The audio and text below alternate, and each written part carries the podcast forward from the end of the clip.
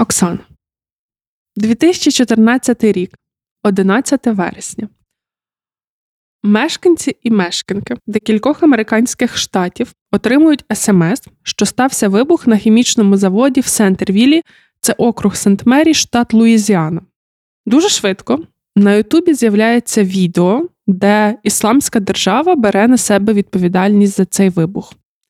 Як думаєте, яким чином ця історія пов'язана з нашою сьогоднішньою темою? Септо презентує.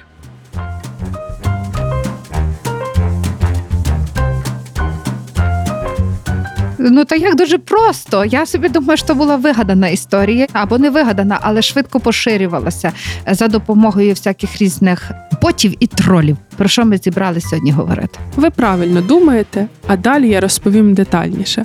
Всім привіт! З вами подкаст Макіавельки. Оксана Дещаківська. Дарина Заржицька. І сьогодні ми говоримо про ботів та тролів.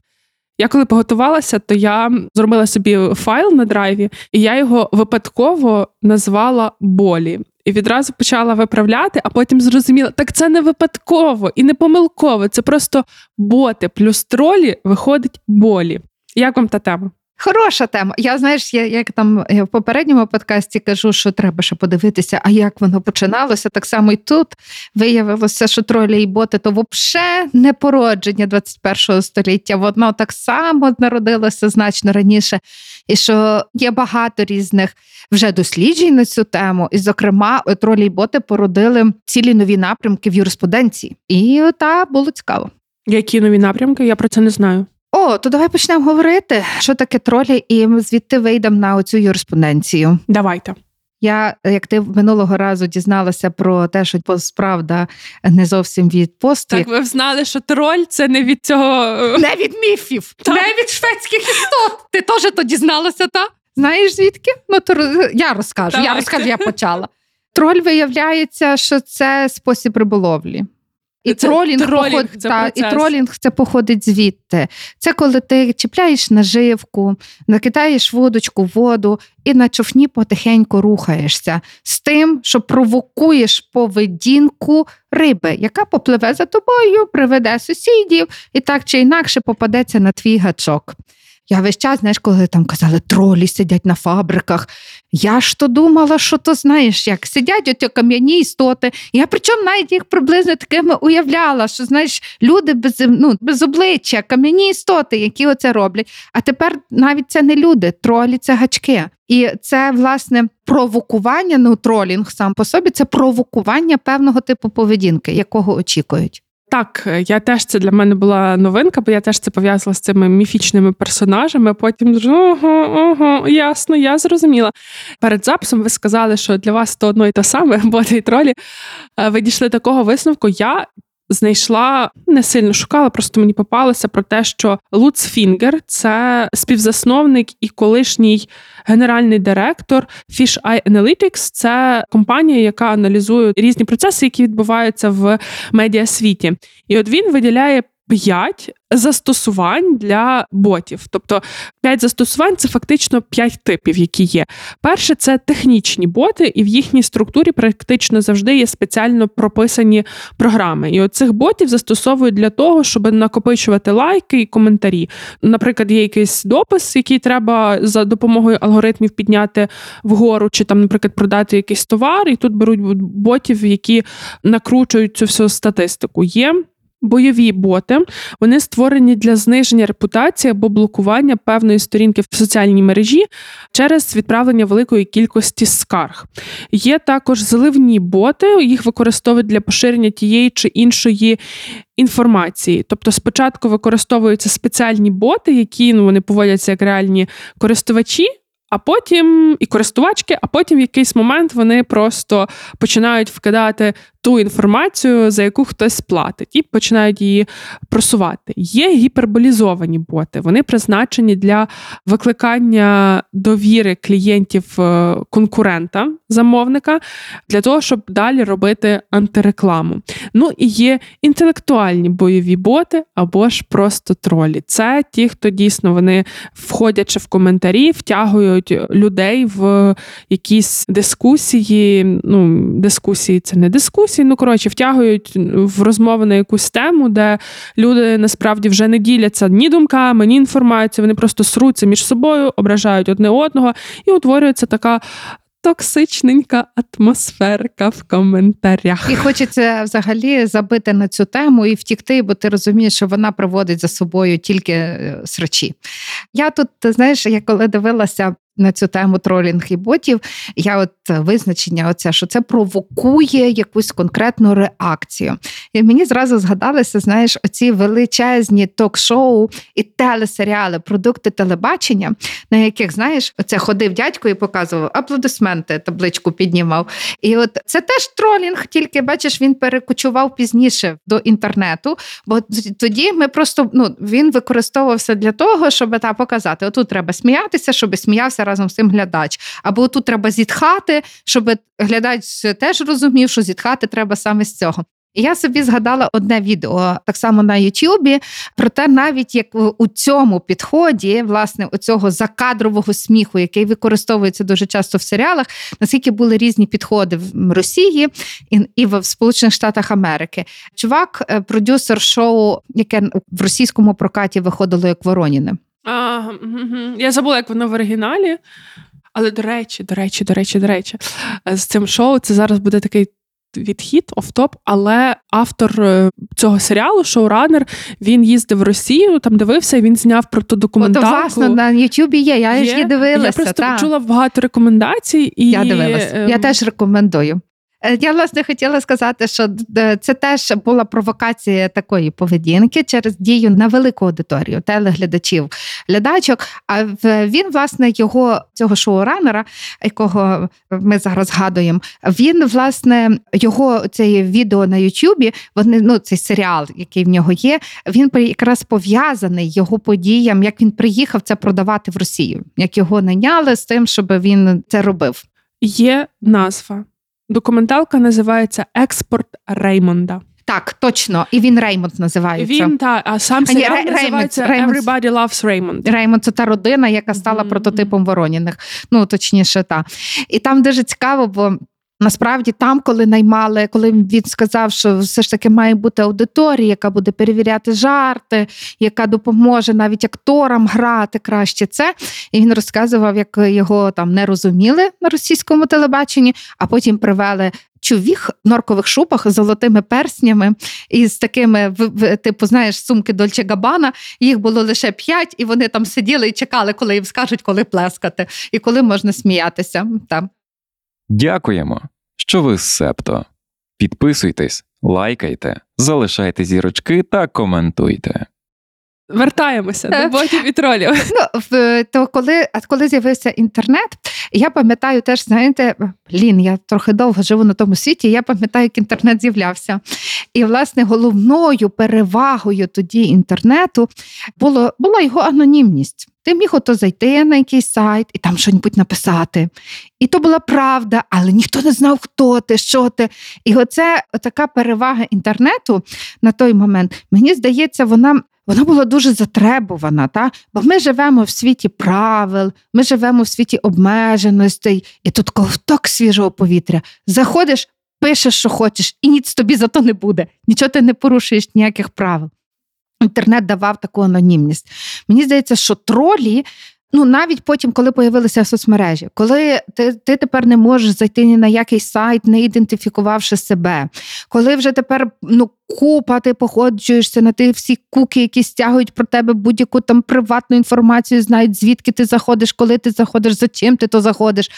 І подекуди навіть знають про мене більше, ніж я сама про себе знаю. Я тут згадала нещодавно в ранковому допі. Ми якраз розповідали, як у Франції хочуть е, захищати дітей від порнографії, і там тепер до вересня зобов'яжуть порносайти, щоб вони підв'язали функціонал, аби люди, заходячи на їхній ресурс верифікували свій вік. Тобто, ну тобто, ну аж настільки. Не просто там, наприклад, коли ми в Україні маємо, заходимо на сайт, де продається алкоголь, і там ти просто тицяєш, що мені є 18, а там потрібно буде надати документ якийсь. ставити апку на телефон, яка є ліцензована державою, яка дає нормально верифікувати вік.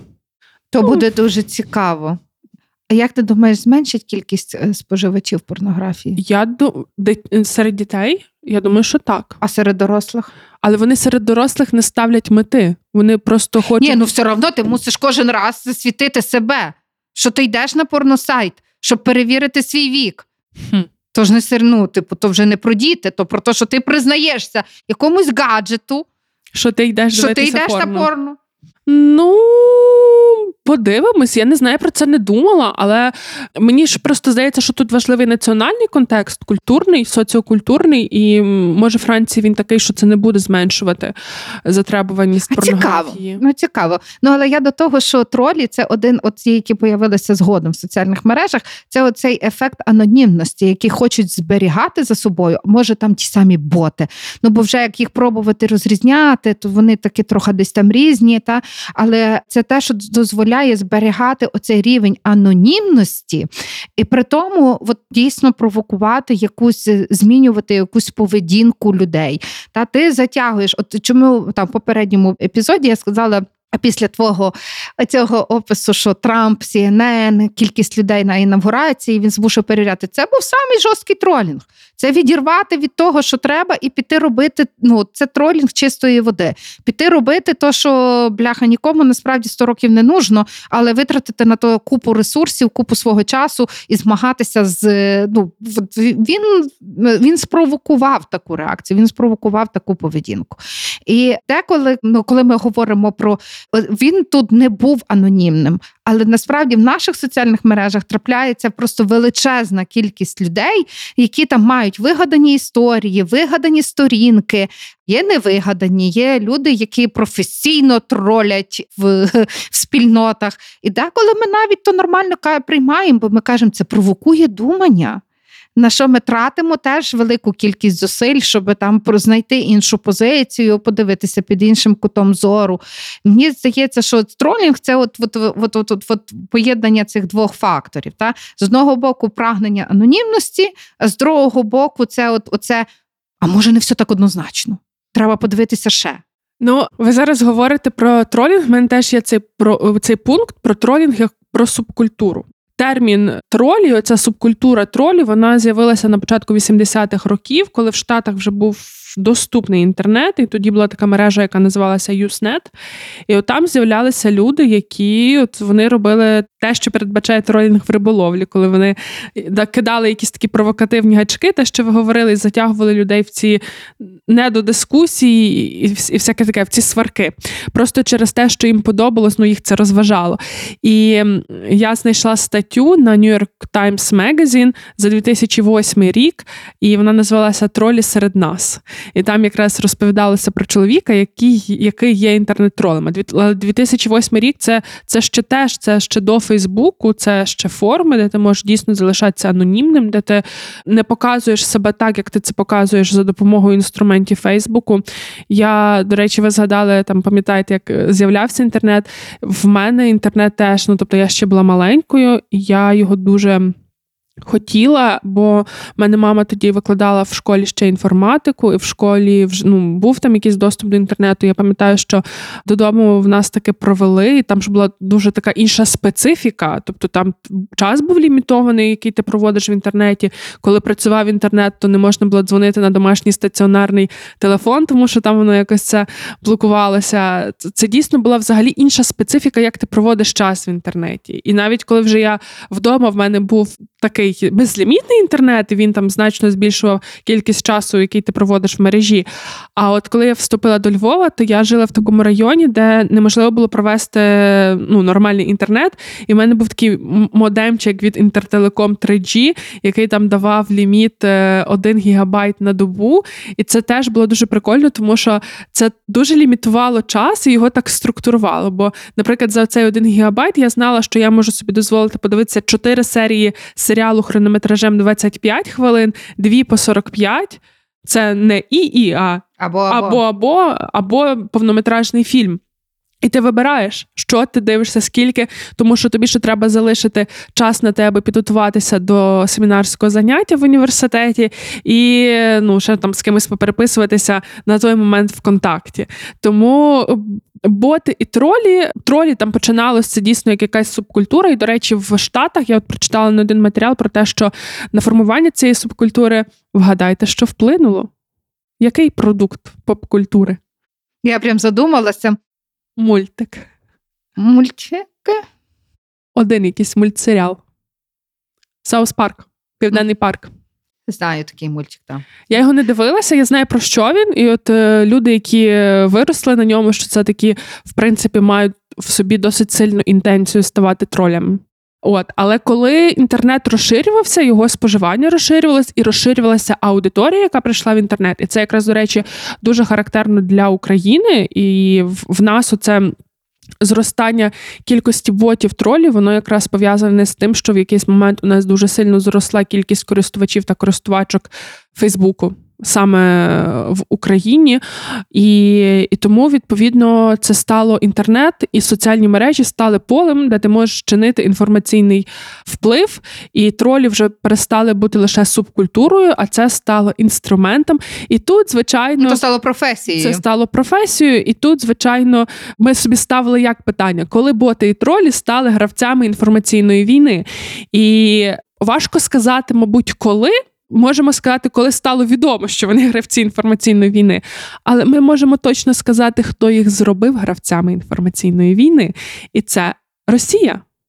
І історія, з якої я почала, оцей наш е, подкаст про вибух на заводі, то там дійсно ви абсолютно правильно сказали, що цього не було. Вибуху не було. Це все було сфабриковано дуже швидко, крім того, що розіслали смски, дуже швидко почали поширювати інтернетом соціальними мережами сфабриковані фотографії. Відео було сфабриковане, були сфабриковані, нібито скріни з CNN, зроблені підставні сайти, начебто якихось локальних агенцій. Там потім ну досить швидко насправді офіційні органи влади сказали, що це все ну, містифікація, що такого не було. Але журналісти почали шукати, хто стоїть за цим всім. Є такий журналіст-розслідувач Едріан Чен, і він якраз для New York Magazine він робив е, матеріал розслідування про те, що за Оцією містифікацією стоїть фабрика ботів, фабрика тролів, які відомі як агентство інтернет-досліджень. Вони ж тролі з Ольгіна. Ольгіно це район в Санкт-Петербурзі, де було розміщено офіс цієї компанії, агентство інтернет-досліджень, і це величезна будівля. Я думаю, що наші слухачі та слухачки насправді вже могли багато про це чути, але раптом хтось не чув, то цей офіс це величезна будівля на декілька поверхів, де стоїть охорона, де стоять оці такі металошукачі і так далі. І там, е, за різними даними, працювало від 400 до 600 людей, які працювали як боти і тролі. Тобто, це була компанія, і там різні відділи. І були випадки, коли там, наприклад, активістка Людмила Савчук вона пробралася туди на роботу. Зрозуміло, що вона не виказувала своєї мети, і вона ну щоб розізнати, як там що працює. І були відділи, які, наприклад, тут такі суто технічні боти. Це люди, які copy-paste, copy-paste, їм дали текст, який вони мають напхати чим побільше в коментарі, щоб там, наприклад, просувати якісь сторінки, розбурхувати і так далі. Це люди, фактично, до яких не було дуже багато вимог. Все, що тобі треба вміти, це треба копіпастити.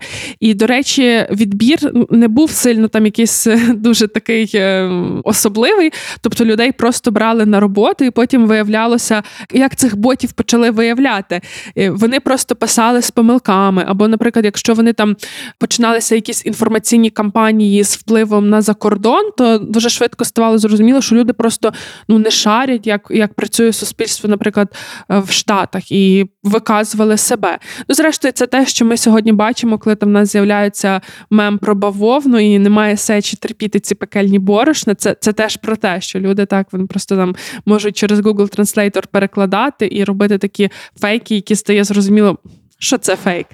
От і власне стало завдяки людям, які пробирались всередину цієї компанії, стало зрозуміло, що там стільки людей працює, що от є ці різні відділи. І ця Савчук, до, до речі, про неї теж пише Пітер Помаранцев. Бо я читала, коли вчора оце розслідування цього Едріана Чена, воно називається Agency. І там він якраз пише: він зустрічався з Савчук в Петербурзі, коли туди приїхав в межах свого розслідування. І він так пише про неї. Я думаю, Десь я вже це читала. Потім згадала, що це було в Помаранцева. Вона працювала в відділі якраз креативних ботів. Її можна вважати тролькою. І в неї там навела е, три акаунти в різних соціальних мережах: ЖЖ, Фейсбук і ще десь там. І один з її образів в соціальних мережах це була якась там чи то гадалка, чи то віщуня, чи то от хтось в тому дусі.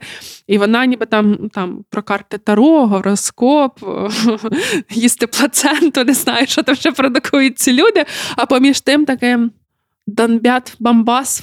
І от такі речі, це якраз там було 14 рік, коли питання Криму та Донбасу дуже гостро стояли. І от вона поміж е, ту всю єресь, яку там вона розповідала про свої карти Таро, вона ще поміж тим говорила якісь меседжі, які потрібно Кремлю про власне геополітику. І отак оця вся штука працювала і працює досі. Так, я собі знаєш, пам'ятаю, що питання я для себе зафіксувала в голові, коли вони стали бойовими одиницями. А напевно, тоді, коли ми почали вступили в цю сферу, коли почалися інформаційні війни, для нас воно особливо гостро відчувалося в 2014 році. Хоча я можу сказати, що мені видається, що відколи з'явилися соціальні мережі, з ними якось автоматично тролінг прийшов в українське суспільство, і не зразу це була війна. Десь до того дослужилися політтехнологи яким треба було отримувати. Ну, бо наша соцмережа, вона для того, щоб показати, що ця новина, чи цей політик, чи ця подія, вона викликає більше схвалення, ніж інші. Оцей тиск лайків, та, який кожен з користувачів мережі так чи інакше відчуває, він впливав в тому числі на політичну дійсність. І я пам'ятаю, що так само зустрічалася з такими оголошеннями. Якщо там умовно всередині 2000-х, то ми зустрічалися, що нам потрібні боти, які учасники мітінгів, які там прийдуть, щось там постоять, десь кудись е, пройдуться з якимось перформансом. То вже потім нас почали з'являтися оці люди, які потрібні були для того, щоб от виказувати, легітимізувати, виказувати це схвалення, політику, події. Знову ж таки це може бути могло стосуватися артиста, зірки, які от вони це була їхня робота писати лайки або оскаржувати опонента. Ну і напевно теж всі пригадують такі часи, коли боти були і такою роботою на передвиборчій кампанії, коли там депутат зустрічає кандидат, депутати зустрічаються, то був якийсь опонент, який там міг хлопати не в той момент, ржати, сидіти, або там якісь такі питання ну, ставити, які виводили з колії цього кандидата. І це теж була технологія. Тобто і боти, і тролі вони були завжди от такими одиницями всюди, де треба визнання всюди, де в публічному просторі потрібне визнання. А коли вже це перейшло в соціальні мережі, і коли дійсно почалися оці війни за реальність, коли ми говоримо про те, а що є реальністю, та як ти там казала, чи там хто бомбить Дон, Донбас, та чи як ми там зараз жартуємо про то по-інакшому, чи є потреба загроза мігрантів, як про це говорили в сирійську війну чи під час Брексіту, коли починається війна за реальність, тоді вони стають прям реально бойовими одиницями. І ви неодноразово сказали війна за реальність, і я мушу порекомендувати всім книгу Дмитра Колеби. Книга написана ще в 2018 році, але тим не менше вона є актуальною, і я її читала десь навесні, і я прям ну дуже мені сподобалося я мушу сказати, що це одна з тих книг, які от я можу чітко сказати, що вона в мені змінила. І тому я її дуже всім рекомендую почитати. А ще хочу помріяти, що може пан Дмитро нас, нас слухає, і я йому хочу сказати, пане Дмитре, пишіть продовження. От. Але крім того, що ви оце все сказали, і я з цим всім дуже погоджуюся, то Мені здається, що в якийсь момент, і це якраз теж дуже значною мірою через Росію, це її якби політика така, і це її політика постправди, і механізми, як вона це втілює в життя. Що от якщо ми говоримо про те, що раніше це було про визнання, так і, наприклад, якщо ми відзначаємо, що в умовах виборчого процесу теж боти тролі це вже стала така якась закономірність, і там є чіткий результат, що ніби хтось комусь хоче там підтягнути чи когось навпаки опустити, так щоб е, мати якийсь політичний бенефіт. То з впливом Росії. Тут така теж цікава ситуація, що постійно, от хто слухає ранкове допі, я думаю, що регулярно чує про те, як там Фейсбук викрив таку ботоферму, закрили тих, хто викрили таку кампанію з дезінформації. YouTube теж так робить. Так, Китай теж цим бавиться, але от що дуже важливо, мені здається, відзначити тут, що оці кремлівські тролі дуже значною мірою вони не націлюються, наприклад, на те, аби пропхати Трампа в президенти. Вони націлюються на те, аби сіяти хаос в американському суспільстві, і це саме роблять зараз китайські боти. Також, тобто вони роблять таку, знаєте, максимально ситуацію доведену до невизначеності, щоб зіштовхувалися різні суспільні групи, щоб зіштовхувалися різні люди. Через це виникало багато конфліктів, і відповідно, ну це постійна така ситуація політичного хаосу, в якому дуже важко знаєте, тим, хто там по-іншому звик працювати, якось цього вирулити. І тому вони вибирають такі теми, як там, наприклад, це дуже природній страх для будь-якої людини. Мені здається. Страх за своє здоров'я і за здоров'я своїх близьких. І через це стає дуже зручною тема вишок 5G. І я прочитала статтю за 2019 рік, що виявляється, в Росії Путін то віддав наказ на те, щоб розвивати 5G технології із вишками і не з вишками. Але при цьому в Сполучених Штатах Америки в цей самий час Russia Today починає кампанію з того, що це шкодить вашому здоров'ю, оцей маленький телефон, а таке може робити, таке може робити. І вони далі це розкручують за допомогою своєї армії ботів тролів, і все, і виникає теорія змови. Вже оце теж наступний для мене виклик і небезпека, що є боти тролі, які проплачені, і вони кажуть те, що треба говорити. Але потім з'являються люди, які приймають це і вже починають щиро просувати ці ідеї. Ну так само, як з викликами е, групи, яка підтримувала Трампа і пішли на штурм Білого Дому. Це ж люди, жертви фейків, жертви цієї вигаданої реальності. Я хотіла сказати, що багато. Насправді е, тролі і боти вони мають. Ну, ти згадала про Кулебо, я згадала про те, що він ще там е, окремо писав про ці спільноти, в яких ми живемо, і наскільки, да, і для, для наскільки вони нам важливі. Так, от мені видається, що один такий як не дуже підсвічений. Ми думаємо, що тролі головне завдання це просунути якусь там свою ідею, а друге це от посварити, та розвести срач і маргіналізувати якусь ідею або думку. Але такий невидимий ефект, до якого вони приводять, це те, що ми перестаємо виходити назовні. Ми не хочемо срачу, і ми закриваємося в своїй спільноті. Я от хотіла згадати про дослідницю британську Клер Гайдекер. Вона досліджувала вона, власне, лінгвіст і юристка, яка досліджувала ем, оці тролі, їхній їхній вплив а на до того різні Гайдера спільноти. Вона щось має? То не Гайдегер, то Гайдейкер. То не то, не та. Ні. І вона власне досліджувала, як воно як впливає, і вона виявила дуже таку цікаву закономірність: що якщо спільнота є невразливою, вона впевнена в своїх цінностях, в тих знаннях, які вона просуває, в тому, що вона робить, і люди там пов'язані високим рівнем довіри і соціальних зв'язків, там тролі не проходять, вони невразливі. Вони роблять просто те, що мали робити.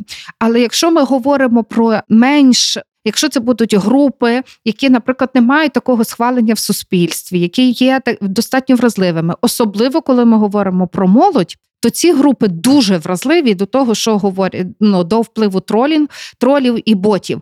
Якщо такі люди там приходять в коменти, приходять в дискусії, чи часто змушує молодих людей сумніватися в собі, закриватися ще більше в собі, і це власне не не, не продукує і не продовжує дискусії.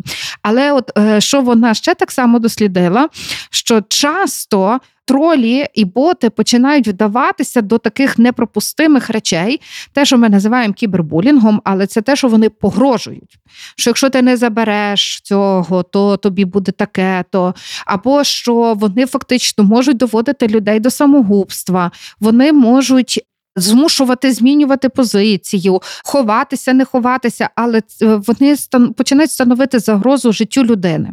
І от вона, е, власне, чому ця юриспонденція? Бо вона намагалася е, привести це, що е, тролінг, який несе загрози, щоб він теж був кримінальним злочином, щоб люди, які це роблять, вони мали нести відповідальність.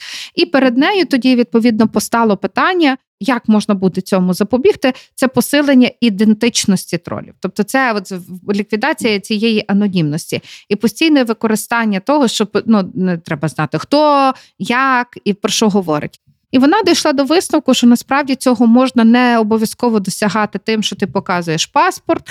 Треба просто працювати вже з лінгвістично перевіреними конструкціями, бо за тим, який набір слів ти виживаєш, які словосполучення ти будуєш, як це працює, можна досить чітко ідентифікувати особу. І от вона одна з тих, хто намагається зробити тролінг, якщо можна так сказати, більш безпечним, бо позбутися його точно неможливо. Ну і я теж слухала про те, що там говорять е, юристи і юристки на тему ботів і тролінгу саме про український аспект, і ніби в нас немає е, відповідальності за факт того, що ти бот чи там тролінг, і навіть там, коли СБУ викриває якусь чергову ботоферму, то там ну це розглядається в розрізі якогось іншого злочину, наприклад, підрив державності, чи там, наприклад, шкода здоров'ю населення. Отаке там, якщо це проти вакцинації, скажімо. І е, от ця юристка, яку я слухала, на жаль, не запам'ятала її імені. Але вона говорила про те, що це насправді правильно, того що навіть якщо ми в законодавстві ведемо ну якусь там окрему статтю за ботів і тролів, то це фактично нічого не змінить. Так чи інакше, розслідування воно потребує певного е, часу. От і в принципі, так як воно зараз є, то е, це може бути єдине, що і це, до речі, теж до питання е, постправди і того, як виживати, як протидіяти, наприклад, пропаганді, що дуже важливо оці дійсно ботоферми. Ідентифіковувати і їх блокувати для того, щоб вони ну ясно, що будуть нові, будуть люди, для яких дійсно це там не робота, а спосіб життя тролити. Але якщо це якісь такі координовані кампанії, то дуже важливо їх відразу стопити, щоб вони не чинили хаос в суспільствах. То виходить так: коли ти один троль, то тобі норм. А коли ти вже вступаєш в армію тролів, то то вже власне оце є той момент е, бойової одиниці. Ну мені здається, що коли ти. Троль за власним вибором. Ну, наприклад, дивіться, зараз ми в нас війна, і в нас, крім того, що це війна з ну, на полі бою, бойові дії, у нас так само інформаційна війна.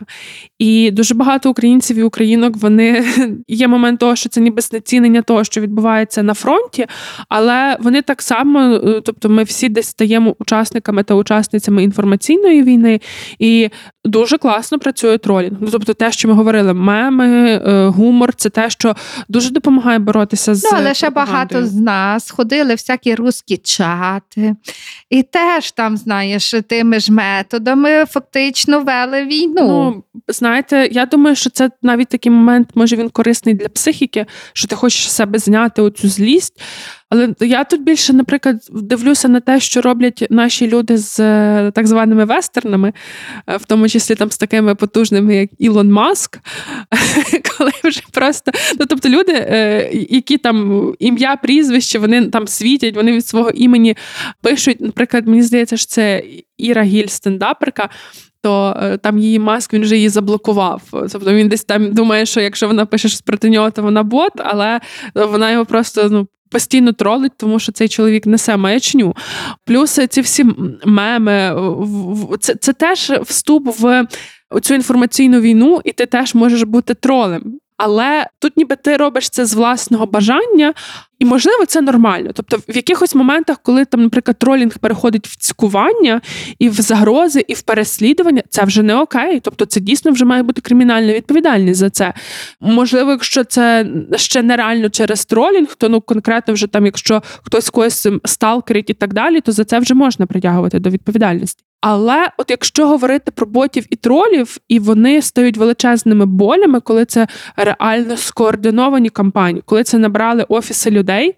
Ті тобі штампують однакові коментарі, ті тобі гачки запускають, щоб провокувати дискусії, і вони ж з дуже різними меседжами працюють. І я от спеціально е, шукала в мене це було десь в нотатках з книжки Померанцева, що на сайтах Reddit і 4 це ну, форуми анонімні е, американські, і там якісь анонімні адміністратори давали ну, такі короткі поради, як використовувати цінності ваших ворогів проти них. І, наприклад, наприклад, якщо ви атакуєте лівого політика, потрібно створити собі акаунт фейкового ліберального персонажа та постійно наголошувати, що політики є частиною фінансової еліти, або що їхні білі привілеї дали їм змогу вибитися у суспільну верхівку і уникати арештів. Тобто, ну коли це такі скоординовані кампанії, коли ти з одного боку маєш людей, які в тебе на зарплаті, а ще до них долучаєш просто людей, які ну яким щось болить, і вони не можуть до кінця зрозуміти оце нове суспільство невизначеності, і вони там все, давай. Make America Great Again. Я, До мене зараз оце, оце тільки дійшло, що фактично тролінг, це що ми сказали, це використання цінностей твого опонента проти нього. Блін, це ж капець. Це ж це коли ти глибше починаєш, ну сам розумієш, сприймаєш, переймаєшся. І насправді тут важливі не самі тролі, а скільки їхні генерали. Ті, хто ці так, ті, ті так. хто ці кампанії будує. От коли це для мене велика загроза, коли є оці генерали армії ботів. Ну і до речі, просто ми так почали з того, що там був цей завод, сказали, що це оці тролі Ольгіно. і Я там ну розказала, як ця вся структура працює. Так, от є дослідження, які розслідування, які показують зв'язок е, цих тролів Ольгіну з Кремлем, і з тим, що за цим всім стоїть е, Пригожин, група Вагнер. І насправді ти, коли починаєш розуміти, яке там пекельце твориться, і це ж ну там ми бачимо, наприклад, як в нас працює. Ми бачимо, як це там працює в Штатах. І, і дійсно в Штатах вони дуже люблять брати цінності ліберальні і повертати їх проти ліберальних середовищ, проти ліберальних політиків і політикинь. І потім люди, які десь там не до кінця заглиблюються, все це кажуть: ну в тому, що от є оцей рух MAGA, Make America Great Again, ну в цьому винні оці всі всі ліві, того що вони там пішли занадто далеко. Але по факту це все може бути наслідок інформаційних війн, коли боти і тролі почали розганяти цінності лібералів проти них самих. І інших людей це десь там емоційно зачепило, і все, і вже на капітолій зі штурмом. Знаєш, я в цьому контексті згадую і думаю, які війни чекають нас після перемоги, і які армії тролів і ботів будуть підключатися тут. Мені здається, що тут буде про наш націоналізм, ким буде українська нація, і тому мені насправді деколи теж ну, боляче, коли тролиха Фаріон стає. Якби то про героїнію дуже багатьох медій, та як свого часу багатьох медіа медіа сюжетів. Бо мені здається, що вона така здатна тролька. Вона тролька. Так, е, одна з тих. Але ну і нас будуть чекати багато того, що буде стосуватися знову ж таки оцих лівих цінностей, умовно правих цінностей. Але далі це буде і про насильство, і про ветеранів, і про те, які способи прийняття рішень будуть підходити для е, для післявоєнної України. І от я прям бачу, як ці насправді армії тролів вже сьогодні готуються, які не то, що вони е, вже мають на готові на методички, але рекомендації щодо них вони вже там з'являються. Що це може бути болюча тема, отут дивитися, як до цього приступити. І мені дуже хочеться, ну знову ж таки, чи можемо ну, з одного боку, ми кажемо, що ми самі самі стаємо деколи тролями, ботами і є одиницями цієї інформаційної війни. З другого боку, немає кращого способу від неї захищатися, як знати, як вміти розпізнавати, де воно, і не вестись на ці провокації. І це, до речі, теж є дослідження і рекомендації аналітичні, як от протидіяти таким кампаніям з дезінформації. То те, про що ми там вже раніше говорили, що не варто ніби факт чекати і спростовувати, а варто просто попереджати, що буде отаке. І це якраз зараз. Ну просто ми в умовах війни, коли ми там дуже відслідковуємо все, що відбувається, і це якраз те, що робить е, наша влада, коли вони кажуть. Росія готує дезінформаційну кампанію, суть якої полягатиме в тому, що там президент Зеленський вже поїхав чи вбитий. І це, наприклад, так було, коли вони там запускали діпфейк відео. І коли ти ніби попереджаєш, вже для людини оце стає першою інформацією, що готується дезінформаційна кампанія. І коли приходить якийсь дезінформаційний меседж, ну там чи про президента, чи, наприклад, про якісь замінування, чи про ще якісь такі речі, то це вже стає другим повідомленням, яке людина отримує, яке для неї менш привабливе. Мені здається, що це дуже велика сфера цієї невизначеності. Це те, що ти сказала. Коли ти знаєш, буде така атака, то атака, то атака, ти сидиш і думаєш, блін, що з того факт, що з того і псо, а що з того оці, де де тут тролі, де тут люди? І от оце найгірше, що і що породжують оці боти і тролі. Ви якраз сказали тезу, яка в мене записана, і вона якось там звучить боти, тролі і псо Антон Муравейник. Отак вона в мене записана. І суть цієї цієї моєї нотатки вона якраз полягає в тому, що я коли читала про ботів і тролів, я зрозуміла, що ну от ці і псо, які там, наприклад, з тим, що буде обстріл і так далі. От е, Якраз Антон Муравейник, аналітик фонду Повернись живим, він пояснює, що це робиться для того, аби понижувати нашу пильність, бо там. А тоді атака, а тоді атака її не було, ну то я вже не піду в сховище і так далі, і тому подібне. І от так, це це дійсно дуже схожі процеси. А ще знаєте, у мене теж я собі залишила цю нотатку, а потім увечері, перед тим як ми записувалися, я зайшла на Ютуб, там з'явилося нове відео від Данила Мокрика на каналі Мокрек. І він говорив теж про те, що я подумала в контексті ботів е, і тролів, але ну, він просто трошки з іншого боку зайшов. Але що я хочу сказати, це про те, що боти і тролі, от, наприклад, коли вони мають за мету понизити чийсь е, рейтинг, так чи там дискредитувати когось, то їхня ще велика небезпека в тому, і взагалі велика небезпека постправди як такої, в тому, що. Ці всі процеси і всі ці явища вони притуплюють в суспільство здатність до обґрунтованої критики. Тобто в нас можуть бути кидання лайном, какуня в тебе, какуня в тебе, але при тому губиться те, за що конкретно треба критикувати. І суспільство, навіть його активна частина, вона втрачає скіл нормально пред'явити претензію. І крім того, це ще множиться на те, що дуже часто боти і тролі, і взагалі постправда, вона характерна тим, що вона апелює до особистості. Ну він ж нюхає. Ну він ж нюхає. Ну, ну що з нього взяти? Ну він ж нюхає. А ще мені дуже подобається, вона ж вона ж власного чоловіка не слухає. Це що від нього чекати? І то з лічного. Але... А, ні, але про кого з ні про кого. А, окей. То прям з особистого. А, Я я зрозуміла. Е. Але просто до того, що знаєте, що це типа Ну і як ти цьому будеш протидіяти? Та, там.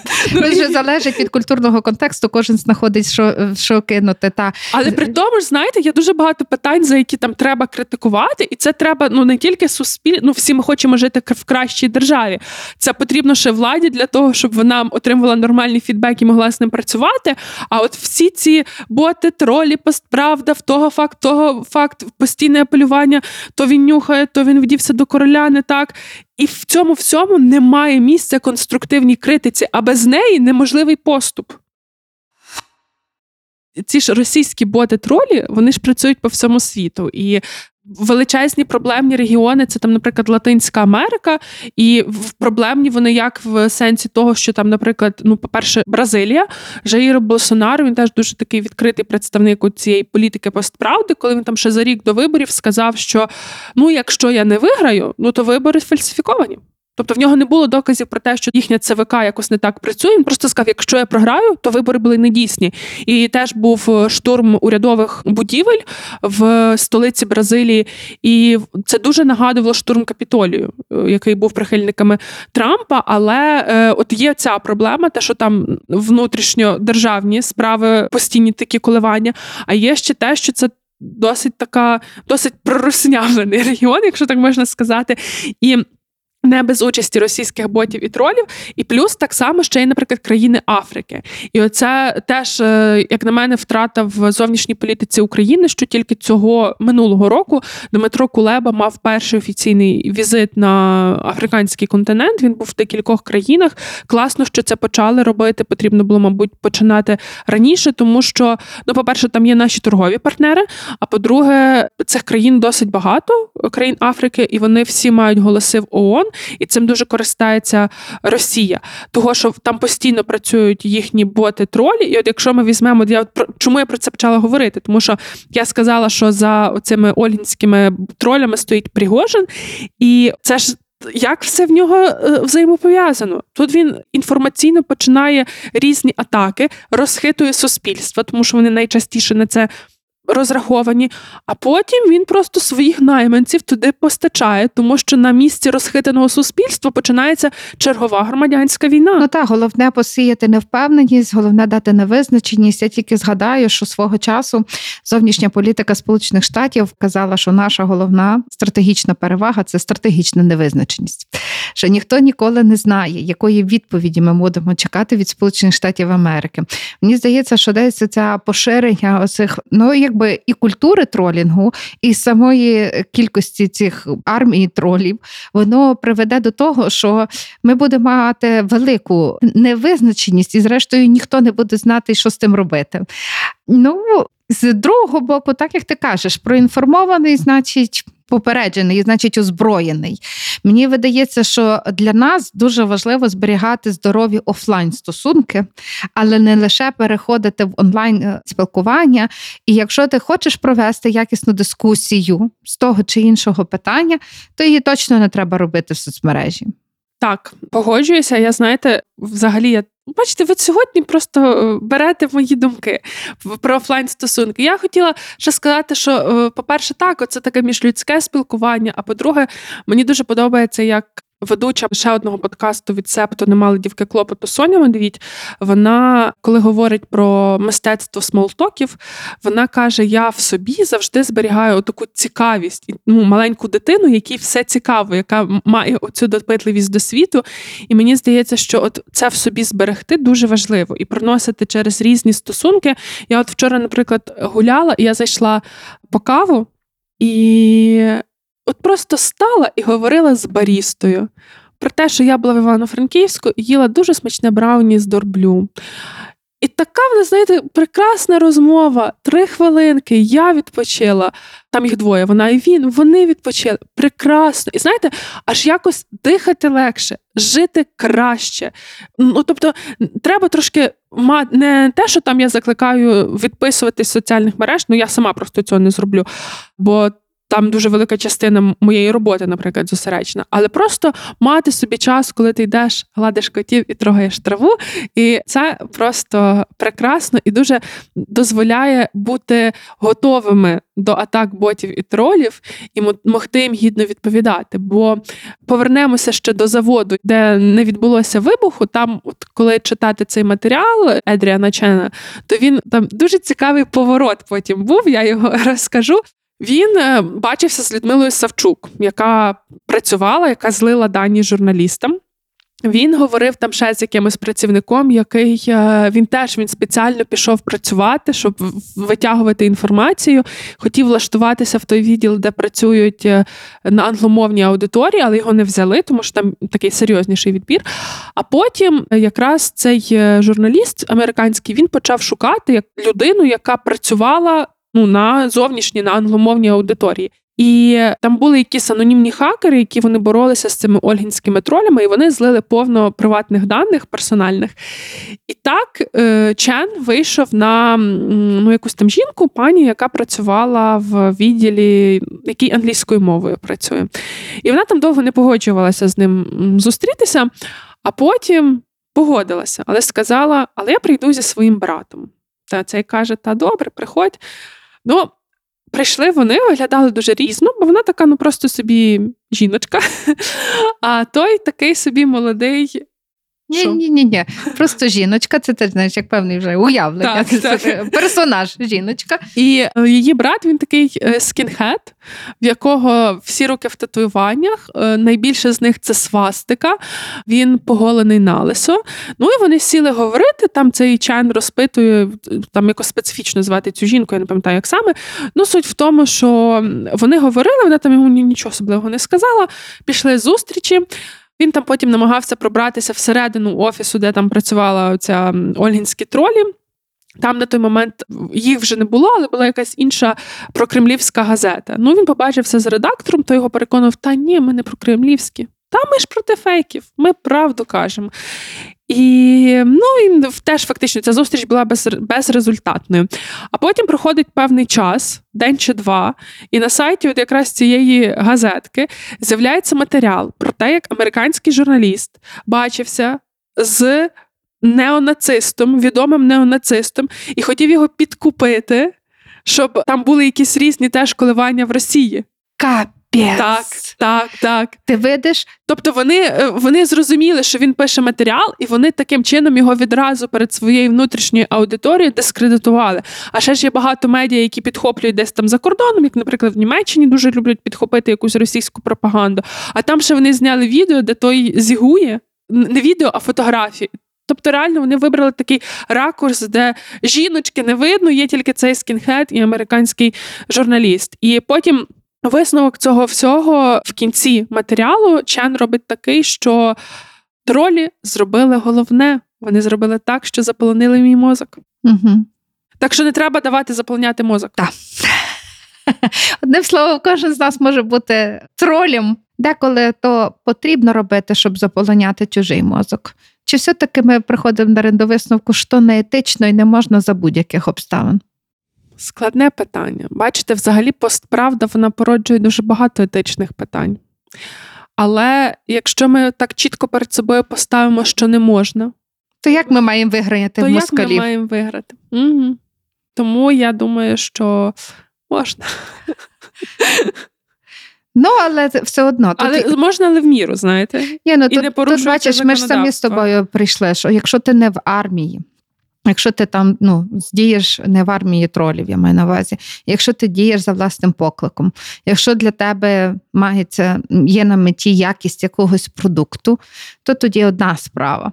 Та? Але коли ти вступаєш в армію, просто безмістовно репостиш, постиш тільки тому, що тобі за то заплатили, то це, звичайно, вже ну, то вже справа етики, і очевидно, що цього робити не треба. Ну, але все одно книжку про тролів, е, про як цих про міфічних істот, мені б теж хотілося прочитати, щоб знати, е, дізнатися, а може вони щось таке мають спільне з тролями. Слухайте нас на Apple Podcast, Google Podcast і Megogo. Підписуйтесь на наші платформи у соціальних мережах. І з вами була Оксана Дещаківська. І Дарина Заржицька. Ви прослухали подкаст Макіавельки. Шукайте септо в соцмережах, діліться враженнями та розповідайте іншим.